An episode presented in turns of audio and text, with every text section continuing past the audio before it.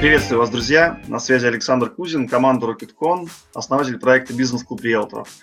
И сегодня очередной выпуск наших подкастов, подкастов команды RocketCon, а, где мы вас знакомим с интересными людьми рынка недвижимости – мы приглашаем руководителей агентств недвижимости, представителей застройщика, экспертов, которые оказывают услуги на рынке недвижимости, бизнес-тренеров, отдельных риэлторов, которые добились очень э, высоких результатов, и также всех остальных э, интересных людей, которым могут поделиться своим опытом, рассказать, как они добились тех успехов, которых они, которых они добились, как они выстроили бизнесы, какие шаги э, делали, какие ошибки допускали.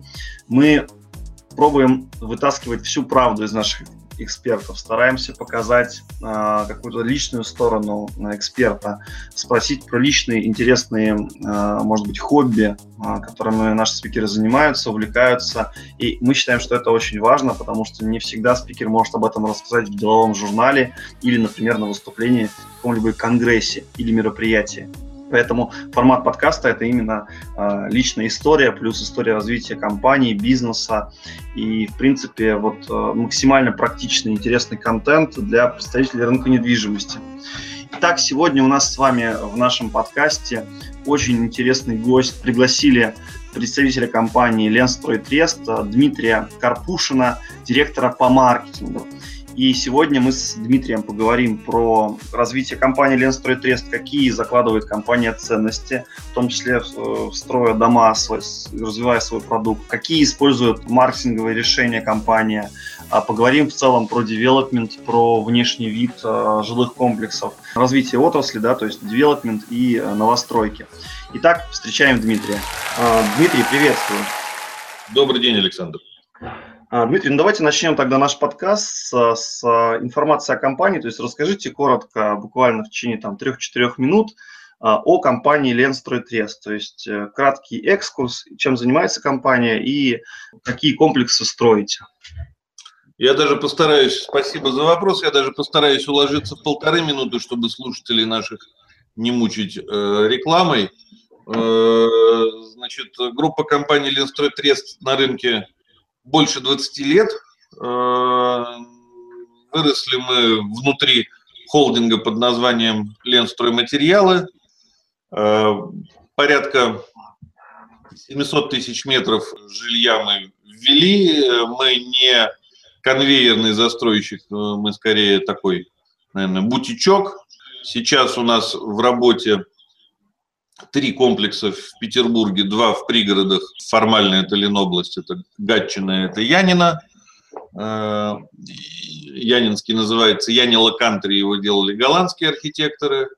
Э, Гатчинский называется IQ Гатчина, мы его старались сделать умным. Это долгая история, если будет интересно, расскажу. Его э, делал шведский архитектор Яханнес Товат – и Колпинский район Петербурга, э, это финский городок, как мы его называем, Юттери, это финская архитектура, это наиболее малоэтажный из трех, четыре этажа плюс мансарда, пятый этаж, в двух словах вот так, высотных комплексов там нет, потолок э, в разновысотном Янила Кантри 13 этажей максимум, от 7 до 13. Э, если говорить о самой компании о подходе, то ну, наверное, в нашем контексте важно, у нас такая отличительная особенность, мы страшно интересуемся э, тем, что нужно сегодня покупателю. У нас собственный исследовательский центр, мы постоянно разбираемся с э, пожеланиями э, клиентов, не только наших, а вообще с пожеланиями рынка. Причем речь идет не только о статистических закономерностях, потому что статистика, ну, это такая штука, да, там, исследование, которое говорит нам, что там 102%, э, я пародирую, конечно, 102% покупателей хотели бы квартиру получше и подешевле. Ну, этого недостаточно, мы занимаемся также там, глубинными интервью, и они позволяют выявлять скорее тенденции. Из последних исследований, то, что может быть ну, теоретически интересно нашим слушателям, э, мы изучали удовлетворенность жильем людей, которые прожили в купленных квартирах от двух лет. Давайте здесь как раз поподробнее остановимся. Вот сразу к следующему вопросу перейду. Тогда вот расскажите как раз про это исследование и что удалось, вот на что удалось обратить внимание. Ну, если очень коротко, то мы сравнивали, скажем, приоритеты на момент покупки. Вот эта вот активная фаза, три месяца, в течение которой человек осуществляет выбор и покупку. В среднем, ну, профессионалы рынка знают, этот инкубационный период, он составляет порядка трех месяцев. Значит, и сравнивали, что у людей с, попадает в поле зрения через э, два года проживания потому что на самом деле жилье это такой продукт, который э, бывает понятен очень не сразу, особенно если человек впервые в жизни меняет жилье, а так часто бывает. Э, рейтинг цены в момент покупки составлял 63%. Это не означает буквально, конечно, что 37% цена не важна, это означает, что есть еще ряд факторов, которые соперничают с ценой, Э, все равно люди покупают в каких-то рамках их интересующих, но вот можно значимость цены на фоне прочих факторов описать как 63%. Через два года после проживания рейтинг цены падает, э, становится меньше 20%, там, порядка 17%. Что это означает? Это не значит, что, людям, что люди приходят к такому настроению, что э, все равно почем, лишь бы хотел купить хорошее. Это значит, что вот эти менее 20% ориентировочно, там 17, я могу немножечко ошибаться с запятыми, но порядок такой. Это значит, что они э, не удовлетворены ценой, они считают, что они купили дороговато и, и через два года по-прежнему об этом думают. То, э, на чем сосредоточены люди через два года, это социальная инфраструктура, благоустройство в широком смысле слова, да, то есть речь не идет э, исключительно там о газончиках, вот, mm-hmm. а речь идет о том, ну вот мы всегда это так иллюстрируем, говорим, вот представьте себе, у вас дома в 23 часа, это время, когда закрывается большинство сетевых вот этих вот э, универсамов типа Дикси или Пятерочки, mm-hmm. у вас дома в 23 часа закончилась, извините, туалетная бумага, ваши действия. И тут сразу становится понятно, хороша ли жилая среда. Потому что э, ну, дальше это что? Или нужно куда-то далеко ехать, или применять какие-то, значит, там бытовые меры. Э, вот смех смехом, но это же, так сказать, такая житейская очень история. Вот через два года люди да, начинают, да, на, начинают понимать, что важно, что у тебя есть рядом с домом, кроме газончиков, кстати. Вот. Э, поэтому вот э, локус контроля через два года смещается в сторону жилой среды там в разных аспектах. Отлично, интересно. Интересное замечание. Действительно, такой философский вопрос, э, который вы задали про туалетную бумагу, он очень действительно интересный. Ну, нет, сам ну, замените, на, замените на аспирин, если надо. Далеко ли у вас дежурная аптека в 12 часов ночи, понимаете? Вот. Ну да. Или вам а, после вообще... работы после работы хочется там с женой или с мужем куда-то выйти или с друзьями, вот в кафе, да, это что, 40 минут поездки в одну сторону или... И, а что вообще у вас есть делать дома, кроме как ужинать и спать? Ну, там mm-hmm. телевизор, да, значит. Вот, э, вот это вот все вместе, э, оно влияет на жилую среду, причем, там, понимаете, какая штука, обычно пытаются сказать, а вот у нас тут рядом гипермаркет, но еще из зарубежных исследований известно, что гипермаркеты на самом деле они убивают жилую А почему, кстати, вот интересное мнение? Ну, это не мнение, так сказать, это там впервые об этом писала Джейн Джекобс, это знаменитая ее книга «Смерть и жизнь больших американских городов», она впервые вышла в 1957 году. Вот. Дальше там разные исследователи это подтверждали, там Гейл, там э, Ньюман еще, по-моему. Э, суть в том, что, э, знаете, нездоровая жилая среда, она очень жестко зонирована. Значит, вот это вот э, производственная зона, здесь у нас офисы, сюда мы ездим зарабатывать деньги. Потом, значит, стоит какой-нибудь здоровенный гипермаркет, который уже так велик, что он сам по себе зона градостроительная получается небольшая. Здесь мы потребляем, да, а потом мы, значит, двигаемся значит, туда, где мы ночуем, и там, значит, съедаем то, что мы заработали днем и купили вечером.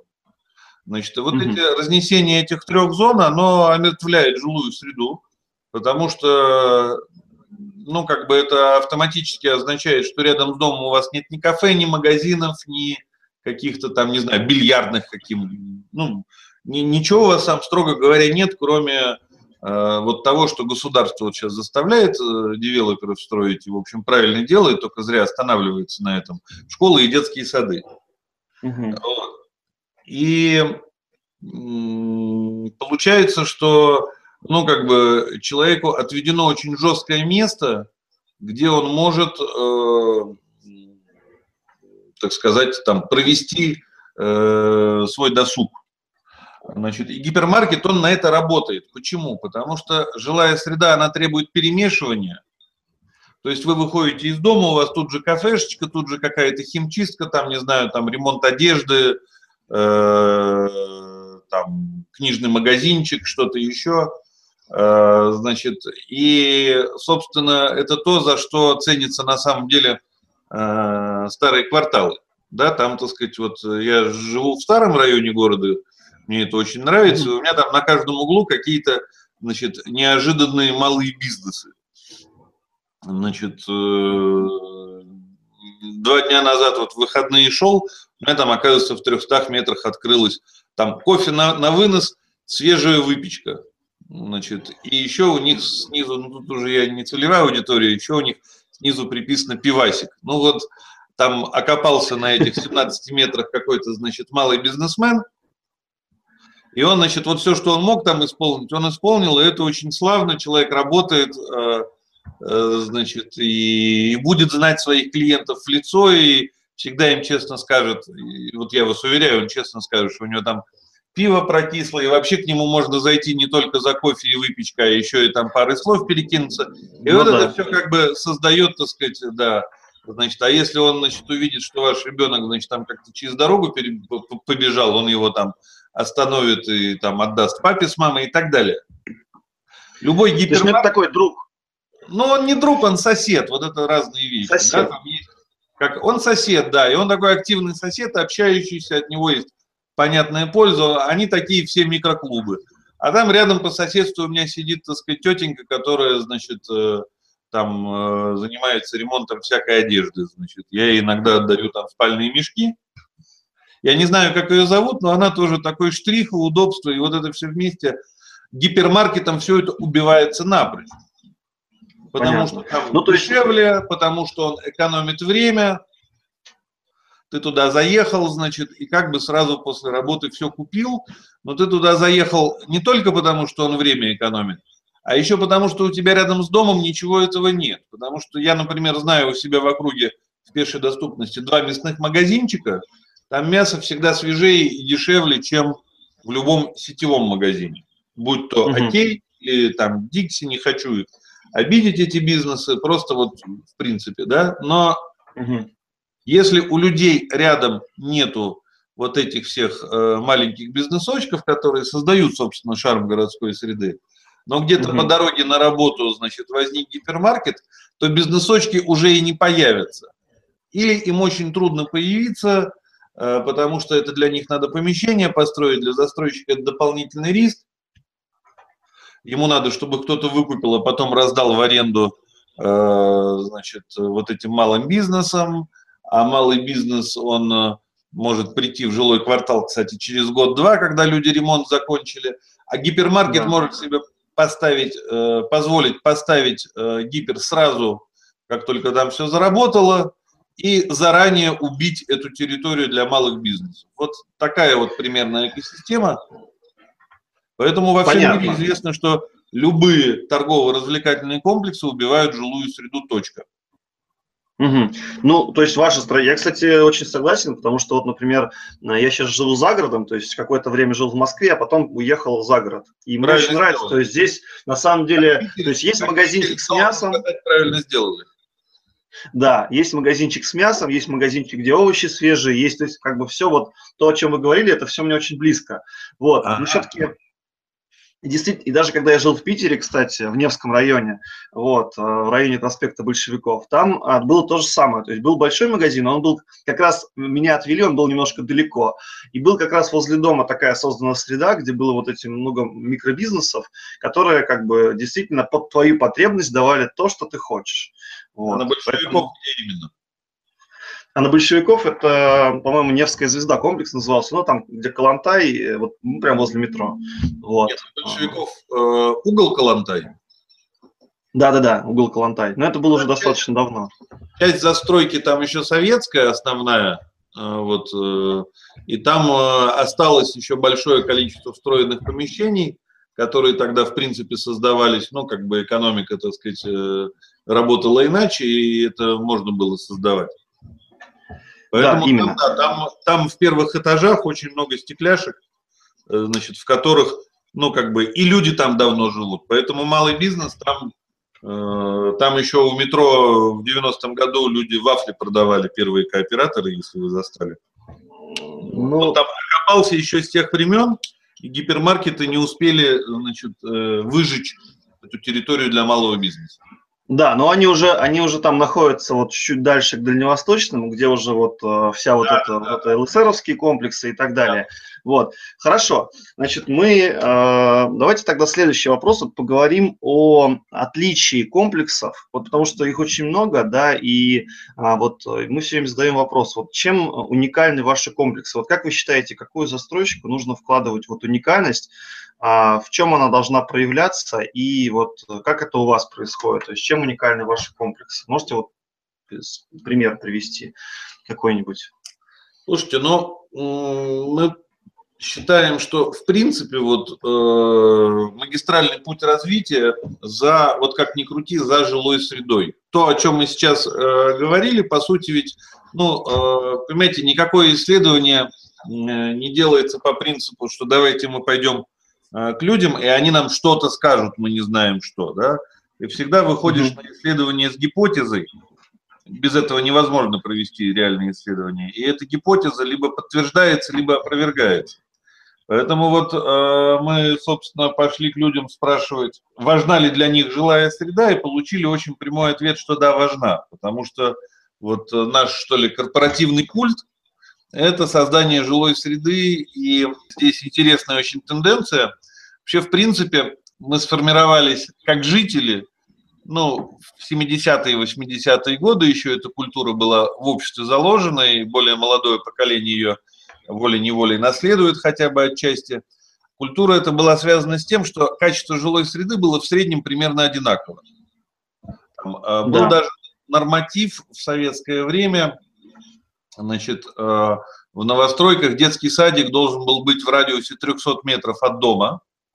Значит, причем желательно, чтобы не нужно было переходить э, оживленные магистрали крупные. А вот. И, кстати, в инфраструктуре города детские садики заняли место церквей, на самом деле. Угу. Вот, если так посмотреть на э, планы застройки Петербурга до революции и уже, так сказать, там вот жилищное строительство там 70-х, 80-х, Значит, это очень похожая история, но неважно. Вот жилая среда была в среднем примерно одинакова по насыщенности магазинами. Там при этом было известно, что в городе, значит, в центральной части там, даже тогда было известно, что в центре там э, магазинчиков больше мелких разных, потому что там было много жилых помещений, государство их заполняло разными сервисами. Если говорить о новостройках, то было примерно одно и то же везде. И поэтому э, сформировалось у людей мышление, которое я бы назвал квартироцентрическим. Когда э, важно, какая у тебя квартира, там планировка, вот свойства самой квартиры, то, что внутри э, за входной дверью. Угу. Вот, потому что все остальное примерно одинаково. Количество квартир на личной клетке примерно одинаково. Социальный состав как-то он обычно был перемешан. Ну и тогда вообще, кстати, было не принято говорить о социальном составе, значит, и это тоже сыграло свою роль. Э, то есть, ну, нельзя было сказать, что ты поедешь в такой-то район, и это означает, что у тебя будут соседи поприличнее или, наоборот, какие-то хлопотные. Они могли везде оказаться какие угодно, а если разница и была, то об этом не говорили. И это тоже сработало на то, что э, наша культура потребления жилья, если так можно выразиться, она, значит, очень замкнута на квартире. Значит, и тенденция сейчас заключается в том, что люди начинают, э, ну, пока пожив, то есть заранее это самые продвинутые покупатели только об этом думают, а основная масса начинает об этом думать, пожив пару лет. Вот, собственно, что наше исследование, в частности, нагляднейшим образом подтвердило. И то, что для нас важно, это как раз вот эту тенденцию поймать и угу. начать конструировать ну, жилую среду конструировать, это на самом деле звучит несколько самонадеянно, потому что она должна нарасти каким-то живым образом, но можно для нее создать э, предпосылки. Вот. И здесь есть целый ряд инструментов, э, ну, из таких, из наглядных, из, например, если говорить об архитектуре, ну, как бы важна разновысотность, важен высотный ритм так называемый потому что монотонные линии крыш – это, ну, это тоска, особенно если это монотонная линия крыш пролегает там на высоте 14, там, 18, 20 этажей. А, вот. То есть дома одинаковые, и как бы вы, вы за то, чтобы это было разновысотное здание? Да, вот, да, это, это на самом деле это, э, архитекторов этому учат, образно говоря, там на в сентябре на первом курсе, да, значит, что архитектура должна иметь э, высотный ритм, она должна быть разновысотной. Вот. Или это какое-то очень осознанное сложное решение, когда архитектор монтирует застройку какую-то длинную горизонтальную линию. Но это, кстати, для Петербурга не характерно, это более московская история, если уж говорить о градостроительной традиции. Ну вот должна быть разная высота, значит, э, должно быть понятно, что у человека есть в пешей доступности от дома. И на самом деле, вот я как бы назвал, так сказать, всего два пункта, но если мы возьмем э, всего один, вот что там в пешей доступности, то мы дальше получим, начав его раскрывать как гиперссылку, да, то мы там внутри обнаружим еще, так сказать, дюжину гиперссылок. Грубо говоря, э, там мы говорим, должен быть какой-то досуг рядом с какой, да, и там миллион вариантов, это могут быть коммерческие, это могут быть государственные какие-то истории, потому что государство сейчас финансирует очень много бесплатных кружков для детей, колоссальное mm-hmm. количество. Ну, в Петербурге, по крайней мере, да, я как-то попытался вот э, посмотреть, нашел в интернете перечень э, бесплатных клубов и кружков по городу и стал читать Петроградский район, в котором живу. Значит, я просто список не смог дочитать технически, я устал его читать. В Петроградском районе эти клубы и кружки есть куда девать, потому что там большое количество нежилых помещений, там первые этажи, флигелечки какие-то там встроенные, там цокольные, куда можно засунуть юных техников с их э, станками и паяльниками и, и так далее. Вот. А новостройки, они гораздо меньше таких возможностей предлагают. Там следующий вопрос, хорошо, там дети и молодежь. Кстати, э, Петербург, э, правительство считает, что молодежь это до 30 лет, то есть мы здесь можем говорить не только о школьниках, да, но, допустим. Вот это вот дети и молодежь. А взрослые, значит, что делают взрослые, что им есть делать дома и во дворе? Ну, вообще-то ничего.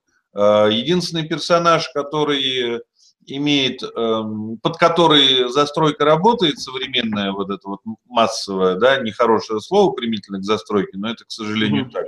Это человек, который гуляет с маленьким ребенком. Вот. И вот эти все, так сказать, э, скверики, значит, они нам рисуют идиллические картины, там мамы с колясками, бабушки с колясками. Значит. Ну да, мы это видим в рекламе очень часто в том числе. Да, папа, папа, работающий мамой или бабушкой, он тоже может быть с коляской вот, хотя вообще-то он на работе ипотеку отбивает. Э, значит, mm но этот период – это 4 года в жизни человека. В 4 года все-таки, так сказать, ребенок уже при всех проблемах в Петербурге, в том же с детскими садами, он, скорее всего, попадает в детский сад, и он э, перестает, этот ребенок, пользоваться двором. Угу. Вот. И взрослые, Дальше... как следствие, перестают пользоваться двором. Внимание, вопрос, что делать, вот давайте так – во дворе новостроек что делать взрослому мужчине? А вот не, не, не, всегда, не факт, что сможем ответить на этот вопрос. Вот а, я вам могу... наверное, нечего делать. Нечего делать, вы совершенно правы. Вот, а дальше уже я вспомню другое наше исследование, которое э, касается безопасности, мы отдельно его проводили. значит, э, как, э, с чем связана безопасность жилых кварталов. Там есть целый ряд факторов, я их предложил назвать факторы встроенной безопасности. Грубо говоря, от конфигурации дома зависит количество дворовой преступности, от физической конфигурации дома. Угу. Но это отдельная тема, а также это самое количество преступности зависит от того, есть ли во дворе взрослые мужчины. А, они угу. самим своим, так сказать, грубо говоря, эм, присутствием, э, значит, вызывают у криминального элемента желание уйти в какой-то другой двор, пустынный, с плохой обзорностью, с пышными кустами, потому что пышные кусты – это удобная среда для уличной преступности. Вот. Плохая обзорность, э, свидетелей нет, э, значит, стукнул по затылку, а вытащил кошелек, мобильник убежал. Вот. Э, Причем это я сейчас так рассказываю очень, так сказать, упрощенно, а мы серьезные исследования на тему провели, привлекали и правоохранительных специалистов, и статистику полицейскую смотрели по дворам, так сказать, э, и там точки на карте расставляли. Вот. Поэтому, когда взрослых мужчин во дворе нет, это, во-первых, показатель, что жилая среда неблагополучна.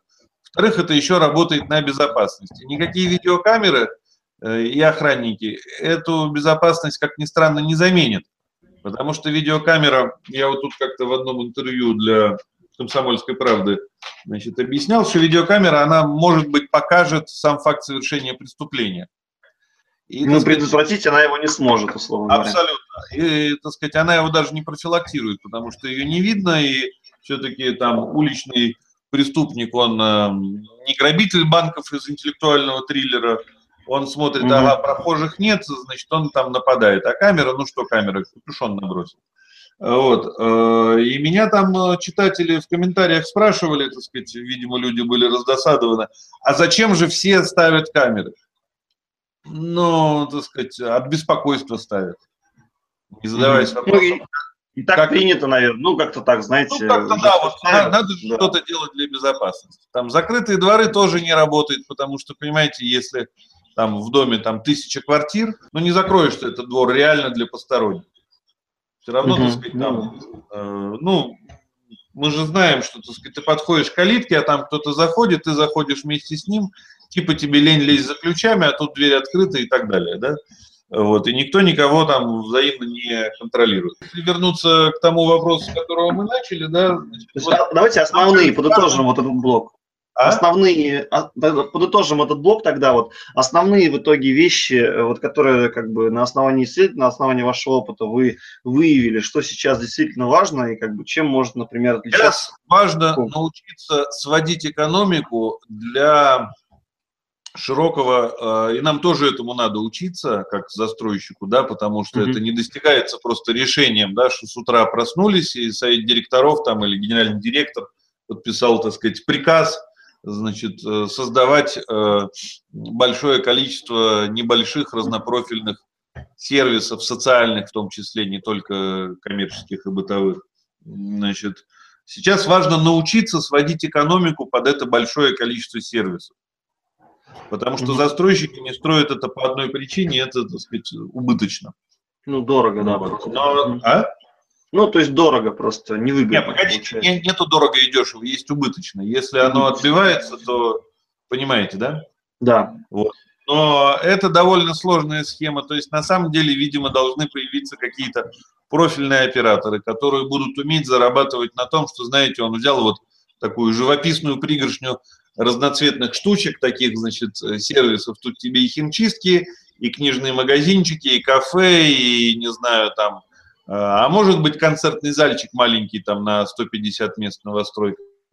Ну, наверное, может, там, понятно, там не будут выступать, э, не знаю, там, Поворотти и, и, так сказать, и Тимати, да, значит, но там какие-то, значит, небольшие спектакли местных студий, концерты, вот такое mm-hmm. может быть, ну да, люди откликнутся. Но для этого нужно да, понимать, как он будет отбиваться, значит, тот, кто понимает, это должен, так сказать, это помещение застройщик вообще-то заказать, потом гарантированно выкупить и начать его грамотно эксплуатировать, отбивая свои затраты. Поэтому угу. там в пределе, наверное, здесь будет усугубляться разница между застройщиком и девелопером. Сегодня это пока синонимы. потому что застройщик скорее это такая организация, которая умеет согласовать с требованиями государства и возвести, а девелопер – это такая организация, которая понимает, почему люди здесь захотят жить и как им обеспечить факторы привлекательности, например, как обеспечить экономику э, вот этих всех, так сказать, неожиданных, но таких необходимых сервисов и сервисочков, от химчистки до, фантазирую, концертного зальчика. То есть это такая история, для которой должен сложиться рынок и должна отрасль развиться и усложнить разделение функций. Хорошо, отлично. Отличный вывод. Коллеги, я спешу напомнить, что вы сейчас слушаете подкаст с Дмитрием а, Карпушиным, а пока а, скажу несколько важных объявлений. У нас а, в конце июля, в августе и в сентябре будет несколько интересных мероприятий. Я сейчас коротко расскажу о них, а в ссылке в описании вы сможете посмотреть, э, в описании вы можете посмотреть, э, перейти по ссылочкам этих мероприятий и зарегистрироваться, если они вам интересны. Как вы знаете, каждый месяц мы проводим форум практиков. Это некий формат, когда на одну конкретную тему приглашаются разные спикеры. Обычно этих спикеров 6-8 человек. И они, соответственно, с вами делятся опытом. Эти мероприятия бесплатно, они проходят в онлайн-режиме, а, платно можно купить запись а, этого мероприятия, и вы на учебной платформе получаете все 6-8 докладов в хорошем качестве вместе с презентациями и файлами. А, ссылочки в описании. 31 июля, 1 августа будет форум практиков по управлению агентством недвижимости. Мы пригласили представителей крупнейших компаний России, где они в течение каждой э, течение определенного времени будет делиться своим бесценным опытом. Я считаю, что мы собрали очень сильных спикеров, и неважно, слушаете вы э, этот э, подкаст до этого форума или слушаете уже э, после, да, э, вы, соответственно, можете по ссылочке перейти, либо зарегистрироваться, посмотреть вживую, либо э, купить записи, посмотреть в записи данный форум. Далее, в августе, э, в конце августа мы проведем мероприятие по элитной недвижимости, форум практиков. Ссылочка будет также в описании. Ну а в середине сентября пройдет ипотечный форум. Это формат мероприятия, когда будет живое мероприятие и онлайн-трансляция на всю Россию. Соответственно, если вы находитесь в Москве или хотите приехать на это мероприятие, то регистрируйтесь по ссылочке э, в описании. И если вы хотите просто посмотреть трансляцию или уже будете смотреть после форума, можете купить записи или, соответственно, посмотреть онлайн. Ну и, ну и также мы с вами э, продолжаем э, создавать новые мероприятия со, со, со своей командой, поэтому э, обязательно, если у вас есть какая-то интересная идея или вы хотите э, выступить на спикером на одном из мероприятий, то обязательно оставляйте обратную связь, оставляйте отзывы, комментарии к подкасту, и мы обязательно э, эту обратную связь соответственно, от вас получим и э, примем во внимание. Ну и не забывайте о том, что если вам понравился подкаст, оставьте, пожалуйста, отзыв также в комментариях.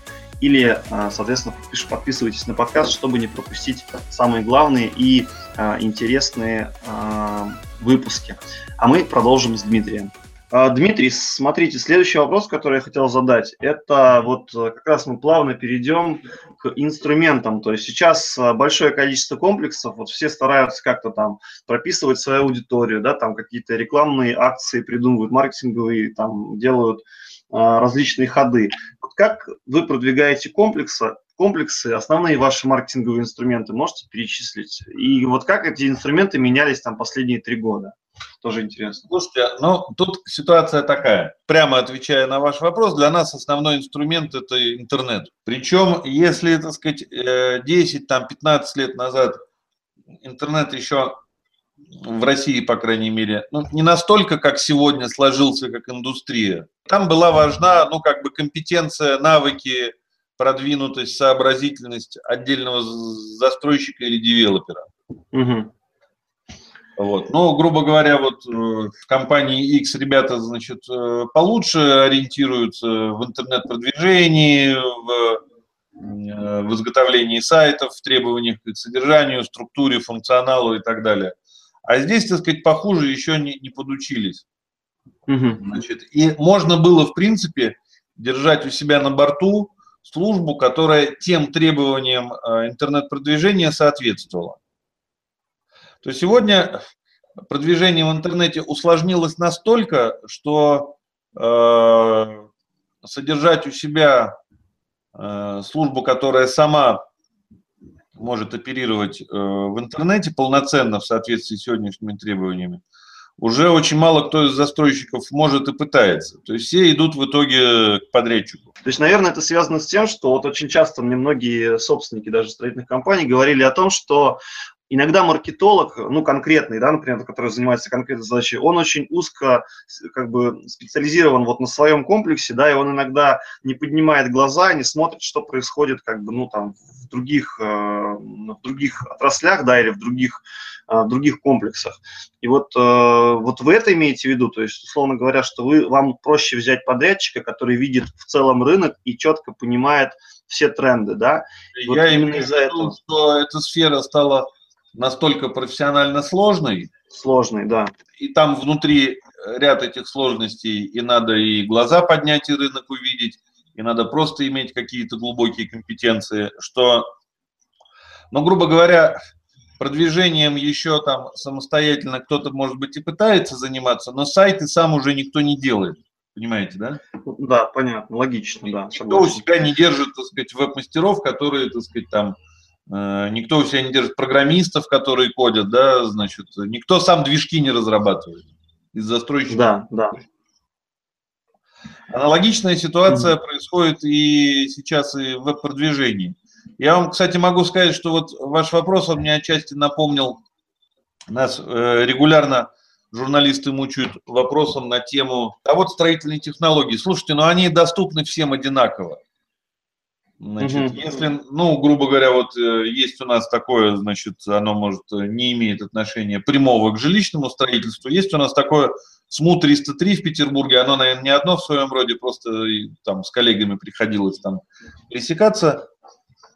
Они умеют делать проколы и протаскивать трубы, э, ну, например, под дорогой или под, под каналом, под водоемом, э, значит, угу. ну, дорогу не надо перекапывать. Вот у них-то технология есть они на ней специализированы, в частности. Ну так любой у них может это заказать. Поэтому если ну, кто-то да. завтра придумает какой-то там волшебный способ, э, э, значит, новый э, возводить дома, там, не знаю, там, печатать на 3D принтер, да, технология да, да. будет доступна всем. Вот. И то же самое происходит и с интернетом.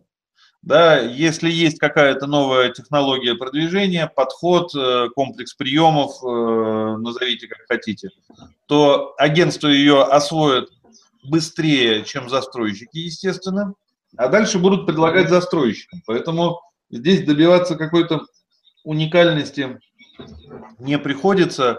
Здесь скорее вопрос уже, знаете, ну, вот это про автомат Калашникова любит говорить, что важно в чих он руках. Вот так и с любой технологией, да? Значит, вот вам ну, да. технологию дали, значит, вы можете там каким-то ловким образом показать свой баннер большему количеству людей в более уместном контексте за меньшие деньги, да, допустим, значит, хотя вряд ли, так сказать, вы здесь будете отличаться, повторюсь, потому что, значит, у вас у одного и того же подрядчика, значит, заказчиками будете и вы, и ваши конкуренты. Ну вот вы показываете свой баннер. Дальше вопрос, что вы там напишете. Значит, и это гораздо более, так сказать, фундаментальная э, сфера знаний выступает сразу у нас на первый план, связанная с человеческим восприятием.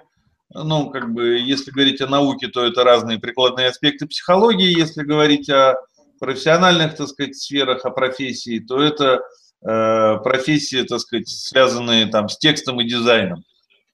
Вот. И если вы в этот баннер попытались, так сказать, ввинтить миллион подробностей, то как бы ловко mm-hmm. ваше агентство не показало этот баннер целевой аудитории, она его будет воспринимать хуже. Там, и дальше это способность, так сказать, ну, как бы отсечь лишнее, значит, э, минимизировать количество знаков и в минимальное количество знаков э, вместить, так сказать, э, максимальную удобство и информативность для пользователя. Потому что, знаете, вот как в свое время э, главный редактор газеты «Деловой Петербург», это у нас ведущая такая в городе газета, значит, э, старая достаточно уже, ну, по нынешним меркам. Вот ее главный редактор, тогдашний Олег Третьяков, как-то обронил, мы с ним разговаривали, говорит, читателю не платят за то, чтобы он читал большие статьи. Угу. Вот. вот про это, так сказать, нужно забывать не только, когда мы пишем статьи, там, рекламные, журналистские, но и когда мы пишем, так сказать, когда мы создаем рекламные баннеры, неважно, в интернете они размещаются или висят на уличных э, счетах. Угу. Вот. Значит, и вот что вы там написали, насколько вы понимаете э, своего э, адресата, своего потенциального покупателя, пишете ли вы там то, что его действительно волнует, или то, что принято считать, что клиентов волнует? Угу. Вот здесь хорошо, начинается хорошо. масса нюансов. Вот здесь скорее конкуренция будет разворачиваться, потому что доступ к технологиям у всех с появлением профильных квалифицированных подрядчиков, доступ к технологиям у всех становится одинаковым. Угу. Понятно. Ну, здесь, да, я согласен. То есть, на самом деле, позиционирование, креатив, да, и вот как раз умение работать с рекламным объявлением, это, да, один из ключевых моментов. Ну, вот здесь я немножко еще задам такой вопрос дополнительный. Но при этом, э, например, ну, мы, у нас тоже есть бизнес-маркетинговое агентство. Вот агентства все очень разные. То есть у них э, между ними э, некоторыми огромная колоссальная разница. То есть некоторые агентства ну, извините меня за выражение, там, они до сих пор пытаются как-то там э, что-то себе там из бюджета прикрутить, да, там, или они используют очень старые инструменты, то есть они даже там, если взять конкретный контекст там или SMM, то есть они очень стандартно к этому подходят. Есть агентство, которое передовые, да, то есть которые уже давно освоили, да, и которые предлагают, то есть у которых, ну, как говорят вот на рынке, да, кейсы круче. Вот. А, почему вот все-таки, например, понятно, что у девелопера наверняка там как бы стоит вопрос, что как раз обратиться к лучшему агентству, у которых вот конкретно этот сегмент, да, развит сильнее. Но почему в итоге все равно большинство, ну, многие застройщики остаются со старыми рекламными кампаниями, которые уже, ну, реально не тянут. И вот, а кто-то уходит вот как раз к тем, у кого сильнее. Вот как здесь, э, как здесь, как здесь, как у вас организовано? То есть как вы вообще считаете? Потому что все-таки реально на рекламном рынке, ну реально огромный разрыв между как бы силой компании. Он сейчас особо сильно вы, вы, ну, выявлен и виден. Вот. Но у меня здесь будет, так сказать, сначала одно уточнение, а потом, так сказать, ответ, э, касающийся там двух причин да, ну вот, да, причины, вот какие они? Угу. Да, что, что касается уточнения, вот тут очень важно понимать, что, не забывать, что интернет – это исчисляемая сфера деятельности. То есть, э, грубо говоря, CTR может быть, так сказать, описан в цифрах. Да, эффективность четко можно посчитать. Да, поэтому да. там в конечном итоге, значит, Э, наверное, на длинной дистанции, значит, э, в итоге будут побеждать более технологичные, более умные, более изобретательные, значит, агентства, угу. которые просто, ну, так сказать, покажут э, заказчику на вложенный рубль более высокую результативность. Вот. Да. И это сложно сравнивать вот как раз с работой, связанной с контентом, значит, где тоже есть свои закономерности, но здесь как бы важно понимать, что здесь уже на самом деле вот в этой части – Э, заходит речь э, ну, о капитализации гуманитарного знания, о том, значит, позволяет оно зарабатывать э, деньги или нет. Дело в том, что гуманитарные вещи, например, тот же текст или восприятие картинки, они тоже подчиняются закономерностям.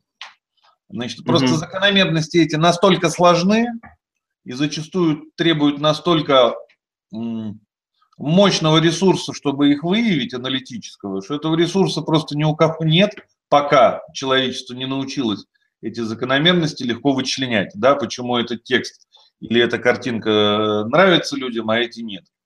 Вот. И тогда проще mm-hmm. говорить, что, ну, дескать, гуманитарное, оно, значит, типа там непознаваемое, это, значит, какой-то хаос, из которого, значит, какие-то там креаторы вдруг каким-то волшебным, непостижимым образом выхватывают, значит, какой-то результат. Но, так сказать, они не, не, этот образ не является непостижимым, просто они это делают немножко наугад. Значит, потому что очень трудно проанализировать, почему вот этот рекламный текст хороший, а этот плох. Или там, почему Пушкин, так сказать, хороший поэт, а Асадов, так сказать, э, очень плохой. Значит, угу. вот, то есть вот в цифрах это можно показать, но невероятно сложно. Поэтому прогресс, связанный с э, измеряемыми показателями, например, прогресс интернет-технологий, он развиваться будет. Значит, mm-hmm. прогресс, связанный с контентом, значит, он не убыстрится, потому что человечество как 500 лет назад не могло вычленить, что такое хороший текст, так и сейчас не может. Ну и, естественно, нам это свойственно как людям, да, мы прячемся и говорим, ну тут, наверное, волшебство какое-то. Вот, mm-hmm. поэтому вот а, большого прогресса здесь э, с точки зрения контента я не жду. У нас не появилось за последние тысячи лет каких-то новых, так сказать, инструментов, позволяющих среднему маркетологу начать эффективно оценивать текст. Вот. Mm-hmm. Теперь, значит, что касается причин, почему менее эффективные агентства до сих пор, так сказать, имеют клиентов, да. До сих пор имеют клиентов. Потому что, когда технология усложняется, от заказчика тоже начинает требоваться компетенция. То есть нужно mm-hmm. быть квалифицированным заказчиком, если ты хочешь э, заказать сложную вещь. Будь ну, то что правильно поставить задачу в том числе, да, там, сформировать техническое задание. Ну, вот да, да. Ну, повлиять на него, да, и вообще, так сказать, любой профессионал, работающий за деньги, значит, качественно, он всегда отвечает ровно на тот вопрос, который ему задан. И если этот вопрос дурацкий, то он, так сказать, там вздыхает, скрипит зубами, может быть, даже, но не хочет потерять заработок, поэтому, ну, так сказать, честно на него отвечает. Это, кстати, mm-hmm. очень заметно сейчас становится, э, не хватает компетенции многим застройщикам в заказе архитектурных проектов. Mm-hmm. То есть вот то, что мы э, видим сейчас, сказать, возводится в новостройках, и то, что часто критикуется там общественностью, градозащитниками, блогерами – там, государственными структурами, архитектурными обозревателями. Оно такое э, не обязательно потому, что люди хотели тупо, как знаете, как это принято называть, бабла срубить, хотя это тоже присутствует. Понятно. А часто бывает так, что хотели как лучше, а получилось как всегда, потому что заказать хорошую архитектуру тоже надо уметь. Потому что архитектор тоже строит ровно то, что его попросили. И дело здесь совсем не в бюджетах. Потому что вот э, вокруг больших городов-то уж точно значит, сохранилось огромное количество, знаете, вот так называемых новорусских коттеджей из 90-х. Угу. Это когда появились первые большие деньги, люди не были стеснены в бюджетах.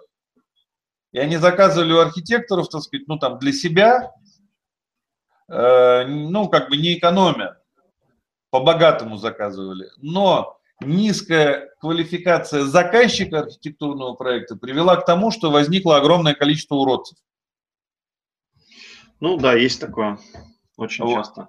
Да, то, то же самое происходит и, так сказать, ну, э, с сайтами. Там понятно, что сфера воли унифицированная, в принципе, компьютеризация, она чем заманчива, она создает большое количество удобных шаблонов, можно им следовать.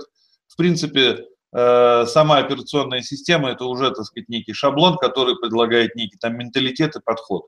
Там на примере там Macintosh и Windows об этом можно долго говорить, да, две разных, по сути, два разных мировоззрения.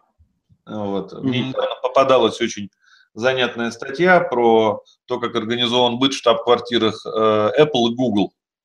Значит, э, Apple предлагает своим сотрудникам на обед тщательно выверенное, сбалансированное, готовое меню, а Google предлагает набирать там Fusion на свой вкус. Угу.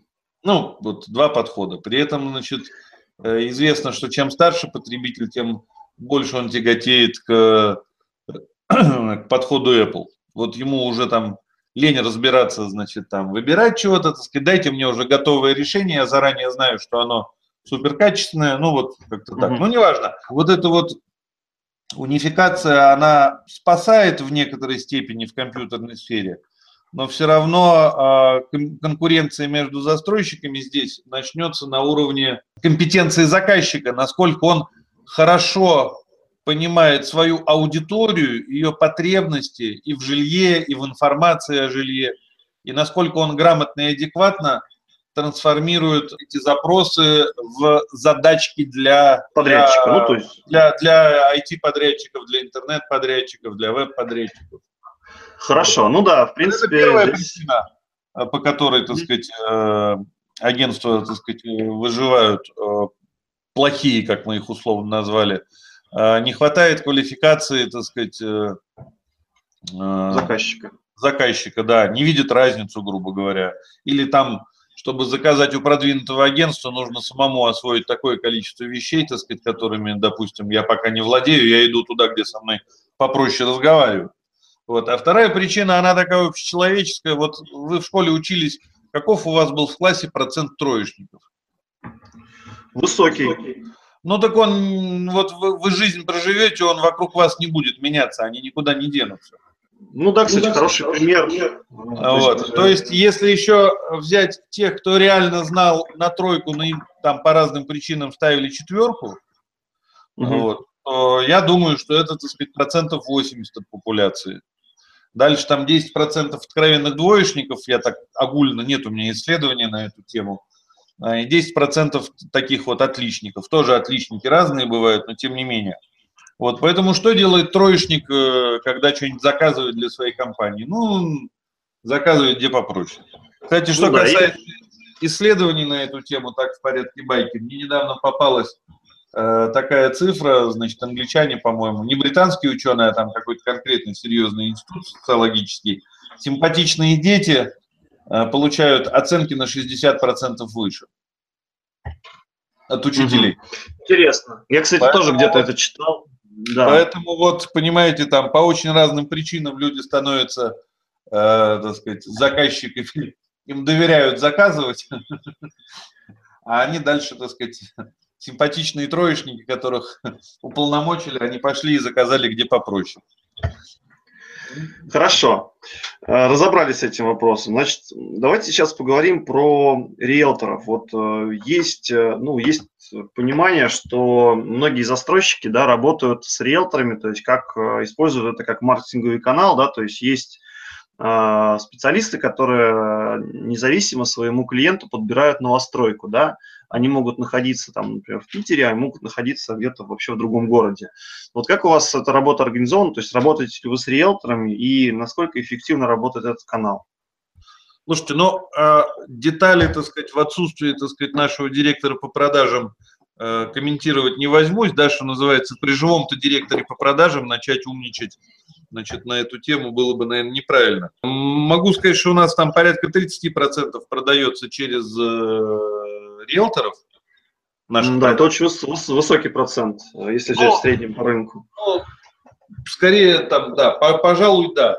Вот. Э, я бы сказал, что здесь вот интересный вопрос, мы его с вами значит, перед подключением значит, уже коснулись, когда обсуждали. А зачем вообще человеку э, нужен агент? Да. И независимый эксперт – это, на мой взгляд, один из, одна из причин, один из факторов, э, значит, который приводит человека к агенту. Мне кажется, что нельзя сбрасывать со счетов, что у агента есть функция, которую, так сказать, ну, как бы интернет пока выполнять не научился, да, он не только информирует, потому что, ну, вообще-то говоря, там, вдумчивый человек сядет за Э, за компьютер, и там через месяц, а это все-таки покупка есть. Есть время, да, он, да, ну, он, в принципе, весь объем этой информации, да, поднимет. Да, но да. там дело не во времени, потому что на агента он потратит в итоге столько же времени. Вот. Дело, может быть, там где-то в аналитических навыках, они не у всех есть и склонности, да, значит, но здесь есть еще важная функция, которая информацией не, э, информационным обеспечением не решается, психологическая поддержка. Покупка квартиры да. это стресс, это незнакомая ситуация в принципе. Вот, а как, а как это все? Он даже не знает, что спросить. Вот. При этом есть э, люди э, крайне нерешительные, которым, вообще-то говоря, нужно, чтобы им продиктовали решение. Вот. Это все психологическая поддержка, она принимает очень разный вид. Вид консультаций, посоветоваться, вообще чувствуешь, что ты не один. Ну, ты заходишь в офис, там сидят натасканные, нахрапистые ребята из отдела продаж – которые, так сказать, тут же начинают тебя бомбить аргументами. Ты чувствуешь, что они тебя переигрывают, естественно, да, значит, но угу. э, ничего не можешь противопоставить, вообще-то говоря. Вот, и тут, значит, э, ну, это не знаю, как на жесткие переговоры прийти с охраной. Угу. Примерно так, да, уже, уже как-то, так сказать, бодрее. А если еще это, так сказать, охрана, которая ну, как бы умеет участвовать в переговорах и говорит в какой-то секундочку, не давите на моего клиента, значит, то это тоже психологическая поддержка. Вот, у нас, мы когда, мы это, этот вопрос тоже исследовали, у нас были очень интересные разговоры на глубинных интервью с людьми, которые покупали с помощью агентов иллюстрирующий то, насколько важен психологический фактор и насколько люди на него э, иногда готовы опираться, и насколько они вообще зависят психологически иногда от агента. Нам одна, значит, женщина рассказывала, значит, как агент ее склоняла к покупке какой-то ну, квартиры в каком-то, значит, конкретном жилом комплексе, а сама покупательница не хотела покупать в этом комплексе эту квартиру. Угу. Вот. Ну, она говорит, что агент так, агент говорит, так настаивал, что говорит, когда нам отказали в ипотеке, я обрадовалась. То есть а, это явно человек, который, так сказать, ну как бы нуждался в неком, так сказать, психологическом ну, сопровождении, чтобы не сказать доминировании. Понятно, что это такая, ну, инфантильная позиция, да, значит, э, пусть взрослые за меня решат, я не знаю, за что ухватиться. Вот. Э, и когда выясняется, что взрослые, в данном случае агент в роли взрослого выступает, предлагают тебе, так сказать, что-то э, не то, что тебе нравится, ты за свои же деньги, значит, не находишь сил возразить. Поэтому вот данных в процентах, это довольно сложное было бы исследование, да, какой процент людей людей, значит, идет за психологической поддержкой к агенту, значит, э, за психологическим ресурсом. Данных в процентах у нас нет, но я думаю, что если поговорить с опытными агентами, значит, э, то это будет, э, ну, как бы серьезный фактор, значит, в, в том сарафанном радио, которое приводит к ним клиентов. Очень Хорошо. Серьезно. Хорошо. Ну да, там на самом деле много факторов, но это, да, очень важно. А, хорошо. Поэтому теперь... вот все успешные, у меня, я не могу сказать, что у меня большой, так сказать, опыт общения какой-то вот, так сказать, уж очень большой с агентами, но все успешные агенты или даже продавцы вот корпоративные, значит, в компаниях-застройщиках, которых я видел, они работают э, э, через установление вот этого самого контакта э, с клиентом угу. психологического. Значит, и далеко не все они компетентны там в правовой стороне вопроса, далеко не все они вот из успешных уж так прямо знают рынок до тонкости, как маркетологи. Потому что они на самом деле вот первую очередь продают вот этот психологический сервис, который, да, иногда приобретает вот такие формы зависимости в крайних проявлениях. Вот. Но получается, что успешность, она как бы вот э, в контексте отношений, потому что э, человек там в Петербурге, по-моему, 87% взрослого населения в интернете, и я думаю, что вряд ли много людей, которые, знаете, вот я собираюсь купить нечто за 5 миллионов рублей, я пошел, агенту задачу поставил, а сам в интернет не лазю. Ну, еще как лазю. Конечно. вот вроде так. как пришел к выводу, что вот эта квартира лучше, чем та. Но он колеблется и не уверен. Ему нужен кто-то, кто посмотрит на эти выкладки скажет, да, старик, ты прав. Ну или там подскажет, да. конечно, опыт все равно, опыт важен, а, а ты, говорит, не обратил внимания, что у тебя здесь 40 8 квартир на этаже и, сказать, как-то на лифте ты будешь ездить. Ой, да, действительно. Вот. Да. Но эта информированность, она только добавляет веса психологическому сервису, который агент продает. Угу. Смотрите, Дмитрий, у меня еще такой вопрос. Вот вообще, в принципе, вот про риэлторов заговорили. А, и мы с вами вот, ну, знаем, что есть очень разные риэлторы. То есть, да, есть вот э, такие вот взрослые, умудренные опытом женщины, например, есть такие молодые активные парни, то есть очень разные портреты этих людей. А, и сейчас очень ну, большой разговор вообще в Фейсбуке, в соцсетях, там, в различных форумах да, идет о том, ну, как бы о нужности профессии, вообще о развитии профессии. И вот мне интересно ваше независимое такое мнение, как э, представителя застройщика. Вот все-таки каким вы видите современного агента? Вот, ну, мы уже поговорили, что вот это создание атмосферы правильной, да, это, это как бы вот, психологическая такая поддержка, да, это какие-то выгоды, которые он может дать, независимая экспертиза, это все да. Но все-таки вот, а, вот э, агенты, которым сложно перестроиться, вот которые там 20 лет на рынке, вот есть, они, например, есть кто быстро перестраивается да, под современные реалии, есть кто медленно.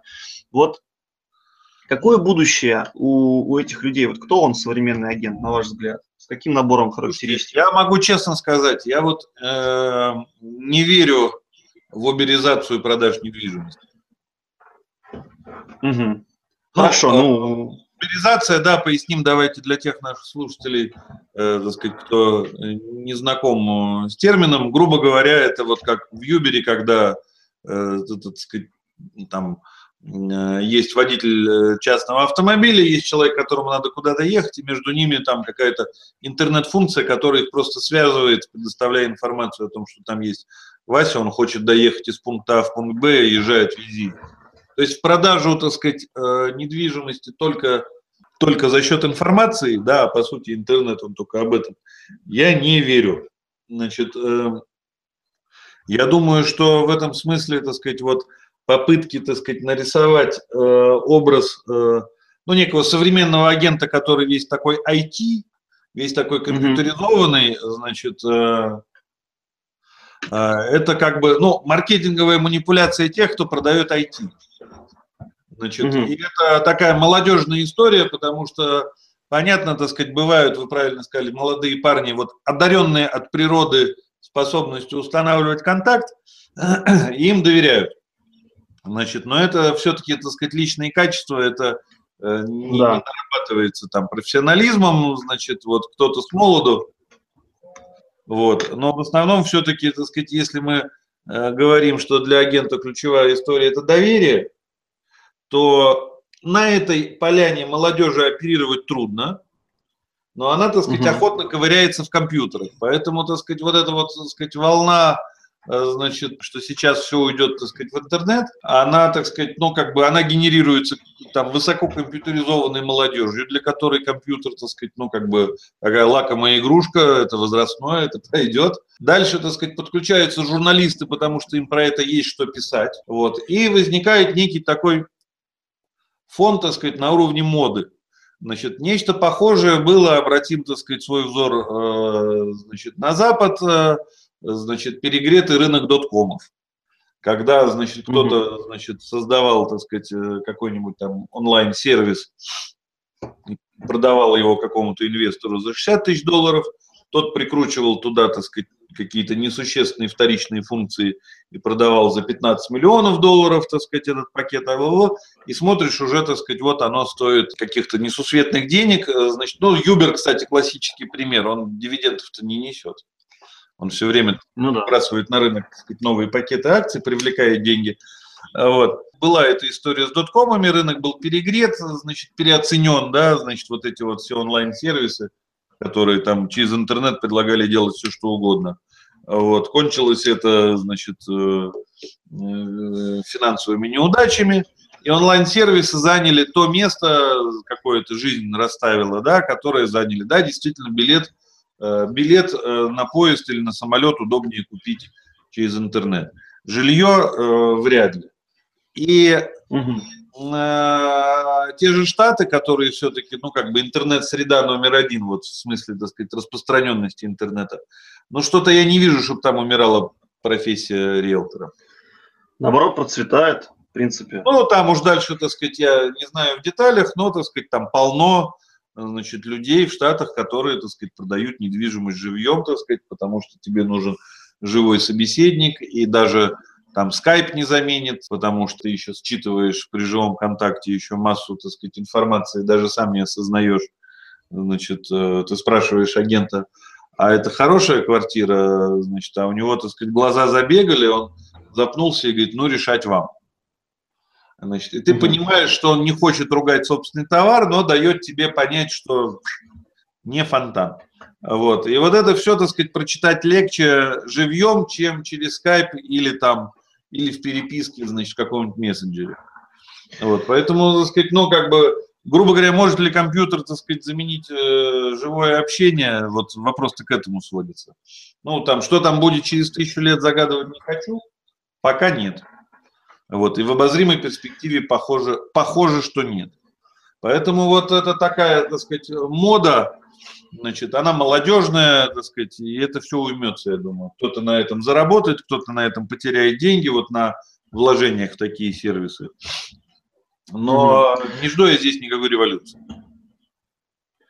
Хорошо. Ну, на наш взгляд, тоже, на самом деле, риэлтор современный. Вот я верю, раз... я верю, так сказать, вот в эту самую, так сказать, э, не, позволю себе так грубовато, вот, так сказать, тетеньку с пухлым блокнотом, угу. Которая, так сказать, через пять минут разговора со мной понимает, какое жилье мне понравится, а какое нет. Понятно, хорошо. Как ну...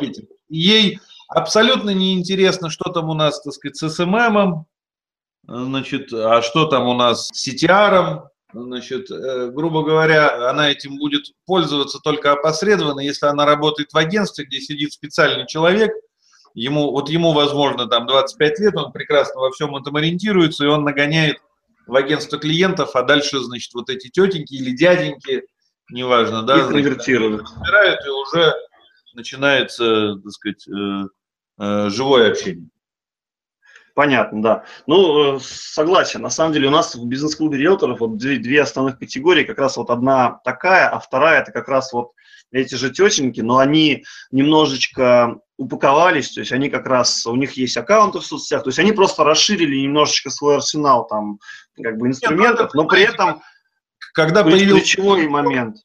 Когда появился телефон, значит, конечно, так сказать, у людей возможности общаться увеличились. Ну, а сейчас да. появился Facebook там, условно, или ВКонтакте. И эти возможности еще увеличились. Но... Ну, то же самое, что и телефон, и интернет, и почта. особой да. квалификации... Нет, ну, можно себе, конечно, представить, так сказать, агента, который двигает свой личный аккаунт в соцсетях. Ну, хорошо, да. Но это не передний край SMM будет все равно. Да, ну, согласен, его, конечно. Это не его главная компетенция. Да, Или он ну, совершенно верно. в микроагентство, наймет СММщика. Ну и тогда начинает воспроизводиться бизнес-схема с разделением функций. Да. И тогда мы в этой схеме будем видеть отдельно агента, а отдельно СММщика. И это важно не путать. Да, хорошо. А, ну, Дмитрий, давайте будем тогда вот к завершающим вопросам. А, смотрите, а, да, вот мы очень много сегодня аспектов затронули, и про маркетинг поговорили, про риэлторов, и в целом про уникальность комплексов. А вот э, давайте так короткий такой, такой блиц э, вам задам. Вот вообще самый крутой, самый классный ваш проект, вот которым вы лично гордитесь, вот э, компания Ленстрой Трест. Как вы считаете, какой это комплекс? Вы имеете в виду жилой комплекс? Жилой комплекс, да, жилой. А, не поведусь на этот вопрос, все хороши. Хорошо, отлично. Вопрос следующий. Вот если, например, ну, вы наверняка, может быть, путешествуете или наблюдаете за ну, развитием других мегаполисов, да, вот э, как вы считаете, вот в плане городской среды, в плане вот развития мегаполисов вот в мире, на ваш взгляд, самый, может быть, интересный город, там, самый развивающийся город, вот самый там красивый, ну, то есть вот вам лично какая среда нравится, в какой стране, в каком ну, городе? Слушайте, я 28 стран за рулем проехал, Э, значит, от Марокко до Исландии. Вот. Так, ну вот как раз очень интересно. Где-то в порядке, так сказать, досуга, где-то, значит, в рамках там э, экспедиций этнографических, это такая отдельная сфера моих интересов. Вот, я mm-hmm. могу сказать, что, конечно, значит, э, в разных странах разные исторические центры городов, но с моей точки зрения ничего более человечного, чем старые города, мы пока не создали как цивилизация. Например, ну вот какие, какие вам понравились, больше всего запали в душу? Ну, я, давайте я приведу, так сказать, вот пример, который, так сказать, будет, ну, там, для нас, наверное, наиболее экзотичным. Вот я в свое время там пару раз бывал в Марокко, значит, оба раза там не, не, в экскурсионном автобусе, а брал автомобиль на прокат э, и внедорожник и ехал, куда глаза глядят. Медины, это, Медина, это, так сказать, в арабском мире, это исторический центр города.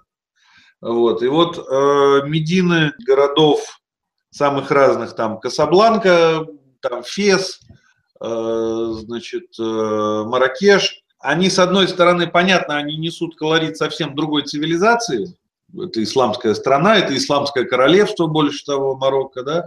Вот. Но mm-hmm. с другой стороны, вот живость и разнообразие э, исторического центра, оно там парадоксальным образом напоминает, будь то Лондон, Париж или там Петербург или Москва. Там, например, вот такая деталь, которую невозможно создать э, рассудочным, что ли, усилием, деталь марокканского быта, э, это их постоялые дворы, которые в Марокко называются риады. Ну, это такая, да, гостиница, но там никогда не будет, как правило, там это нарушение традиции двух одинаковых номеров. Там есть угу. меню в ресторане или ресторанчике, но э, ты можешь при этом всегда сказать, а я бы хотел, чтобы мне приготовили вот это, они пойдут и приготовят. И там э, культура гостеприимства возведена вот просто в культ. Э, она совершенно искренняя, как ни парадоксально потому что Марокко, значит, э, это территория, которая развивалась за счет караванных троп, и там, если ты хочешь выжить, надо уметь принять чужака. Угу. Вот. И эти риады, они могут быть совсем бюджетными, могут быть очень дорогими, но э, они в самых неожиданных местах всегда, так сказать, либо в старых городах, либо в старом центре города, либо за городской чертой. Вот, они очень разные, и э, в любом из них тебе улыбаются э, так, э, как не улыбнуться ни в одной европейской там гостинице, даже если ты ее купишь целиком. Uh-huh, uh-huh. Вот, поэтому, значит, очень часто у Риядов собственники, там же много европейцев в Марокко, там голландцы, англичане, немцы. Персонал всегда марокканский, потому что культура, ну, как бы это вот э, настоящая культура, это то, что, так сказать, не, не создать в результате бизнес-процесса. То есть то, чему 500 лет, оно всегда круче. И на, на него, так сказать, как бы всегда интереснее равняться, чем придумывать новое. Как ни странно. Хорошо, вот хорошо. Такой неожиданный, наверное, вывод. Да? Ну да, интересно. Ну, да, вот, вот, а как относитесь, вот буквально коротко, а как относитесь э, Дубай, Сингапур, Нью-Йорк, Йорки, вот мегаполисы с огромной застройкой, плотно, плотно? Значит, э, вот эта, так сказать, архитектура, значит, э, в так называемом интернациональном стиле, э, ну, в ней человека нет вообще. Угу. Вот. Ну, есть же, так сказать, базовые принципы архитектуры, там, и один из них – это соразмерность. То есть, грубо говоря, дом не, должен, не может быть выше дерева, Э, которая растет в этой местности. Вот mm-hmm. все остальное это некий такой уже инструмент, это техническая такая штуковина, которая, так сказать, не про жилую свину. Э, человека в этом нет, в пределе э, она противоречит существованию человека. Вот там, скажем, архитектор такой знаменитый Заха Хадид, женщина-архитектор, значит, которая, она, так сказать, страшно Э, популярна среди поборников вот этого интернационального стиля в архитектуре, она создает мир, который красив, но эта красота абсолютно э, бесчеловечна, э, она не подразумевает вообще вот эта среда, которую Зах Хадид рисовала, она не подразумевает существование человека. Это какой, какая-то иная вселенная, где людей просто нет, которая населена там то ли разумными крабами, то ли, так сказать, мыслящими, так сказать, процессорами, там непонятно. Но человека там нет. Вот, э, и вообще человека не может быть там, где 100 этажей. Ну, понятно. Ну, я, кстати, вот э, согласен. Недавно был в Дубае, как раз э, сначала мне понравилось очень, потом, когда уезжал, понял, что вот э, как-то не мое. Вот. Ну и, кстати, многие как застройщики тоже говорят о том, что вот надо все-таки для людей, про людей, вот. Ну, то есть, грубо а говоря, вот... если снимать фантастический фильм про враждебную цивилизацию, которая высадилась на Земле и пытается нас поработить или уничтожить, то она должна строить Нью-Йорк, Сингапур, Дубай. Ну, понятно. Хорошо, окей, Дмитрий, спасибо. Ну, мы сегодня с вами много тем обсудили. Вот, обязательно дадим нашим слушателям ссылочки, которые мы упоминали. Мы упоминали архитекторов, страны, э, книгу, вот, которую вы вначале упоминали. Если тоже найдем ссылочку на эту книгу, обязательно она ее разместим. Она легко ищется в сети, написана очень популярно и с конца 50-х годов совершенно не устарела ни для Запада, ни для России. Да, и, э, конечно же, сбросим ссылку на компанию Ленстрой Трест. Обязательно обратите внимание, очень интересная компания, и у нас, Дмитрий, очень получился интересный с вами разговор. Надеюсь, что компания Ленстрой Трест будет и дальше строить комплексы для людей и радовать нас новыми интересными проектами. Спасибо на добром слове, Александр, спасибо за беседу. Коллеги, не правда ли, был очень интересный подкаст и очень интересный гость. Дмитрий очень подробно поделился а, интересными фишками, интересными инструментами, рассказал много интересных а, глобальных вещей, да, а, с точки зрения девелопмента. И обязательно, если вам понравился подкаст, напишите отзыв а, здесь, а, либо в социальных сетях. И обязательно подпишите, подпишитесь на наш канал, чтобы первыми получать подкасты на свой телефон или компьютер. Ну и будем благодарны, если дадите обратную связь, если что-то было не так, хотите э, позвать, например, э, какого-то гостя, предлагайте гостей. Мы очень рады, мы сейчас активно записываем подкаст и будем рады новым именам, новым фамилиям, поэтому пишите, кого еще пригласить, кого бы вы хотели э, видеть в нашем эфире. Ну а сегодня спасибо большое за внимание и до новых подкастов. Пока. Back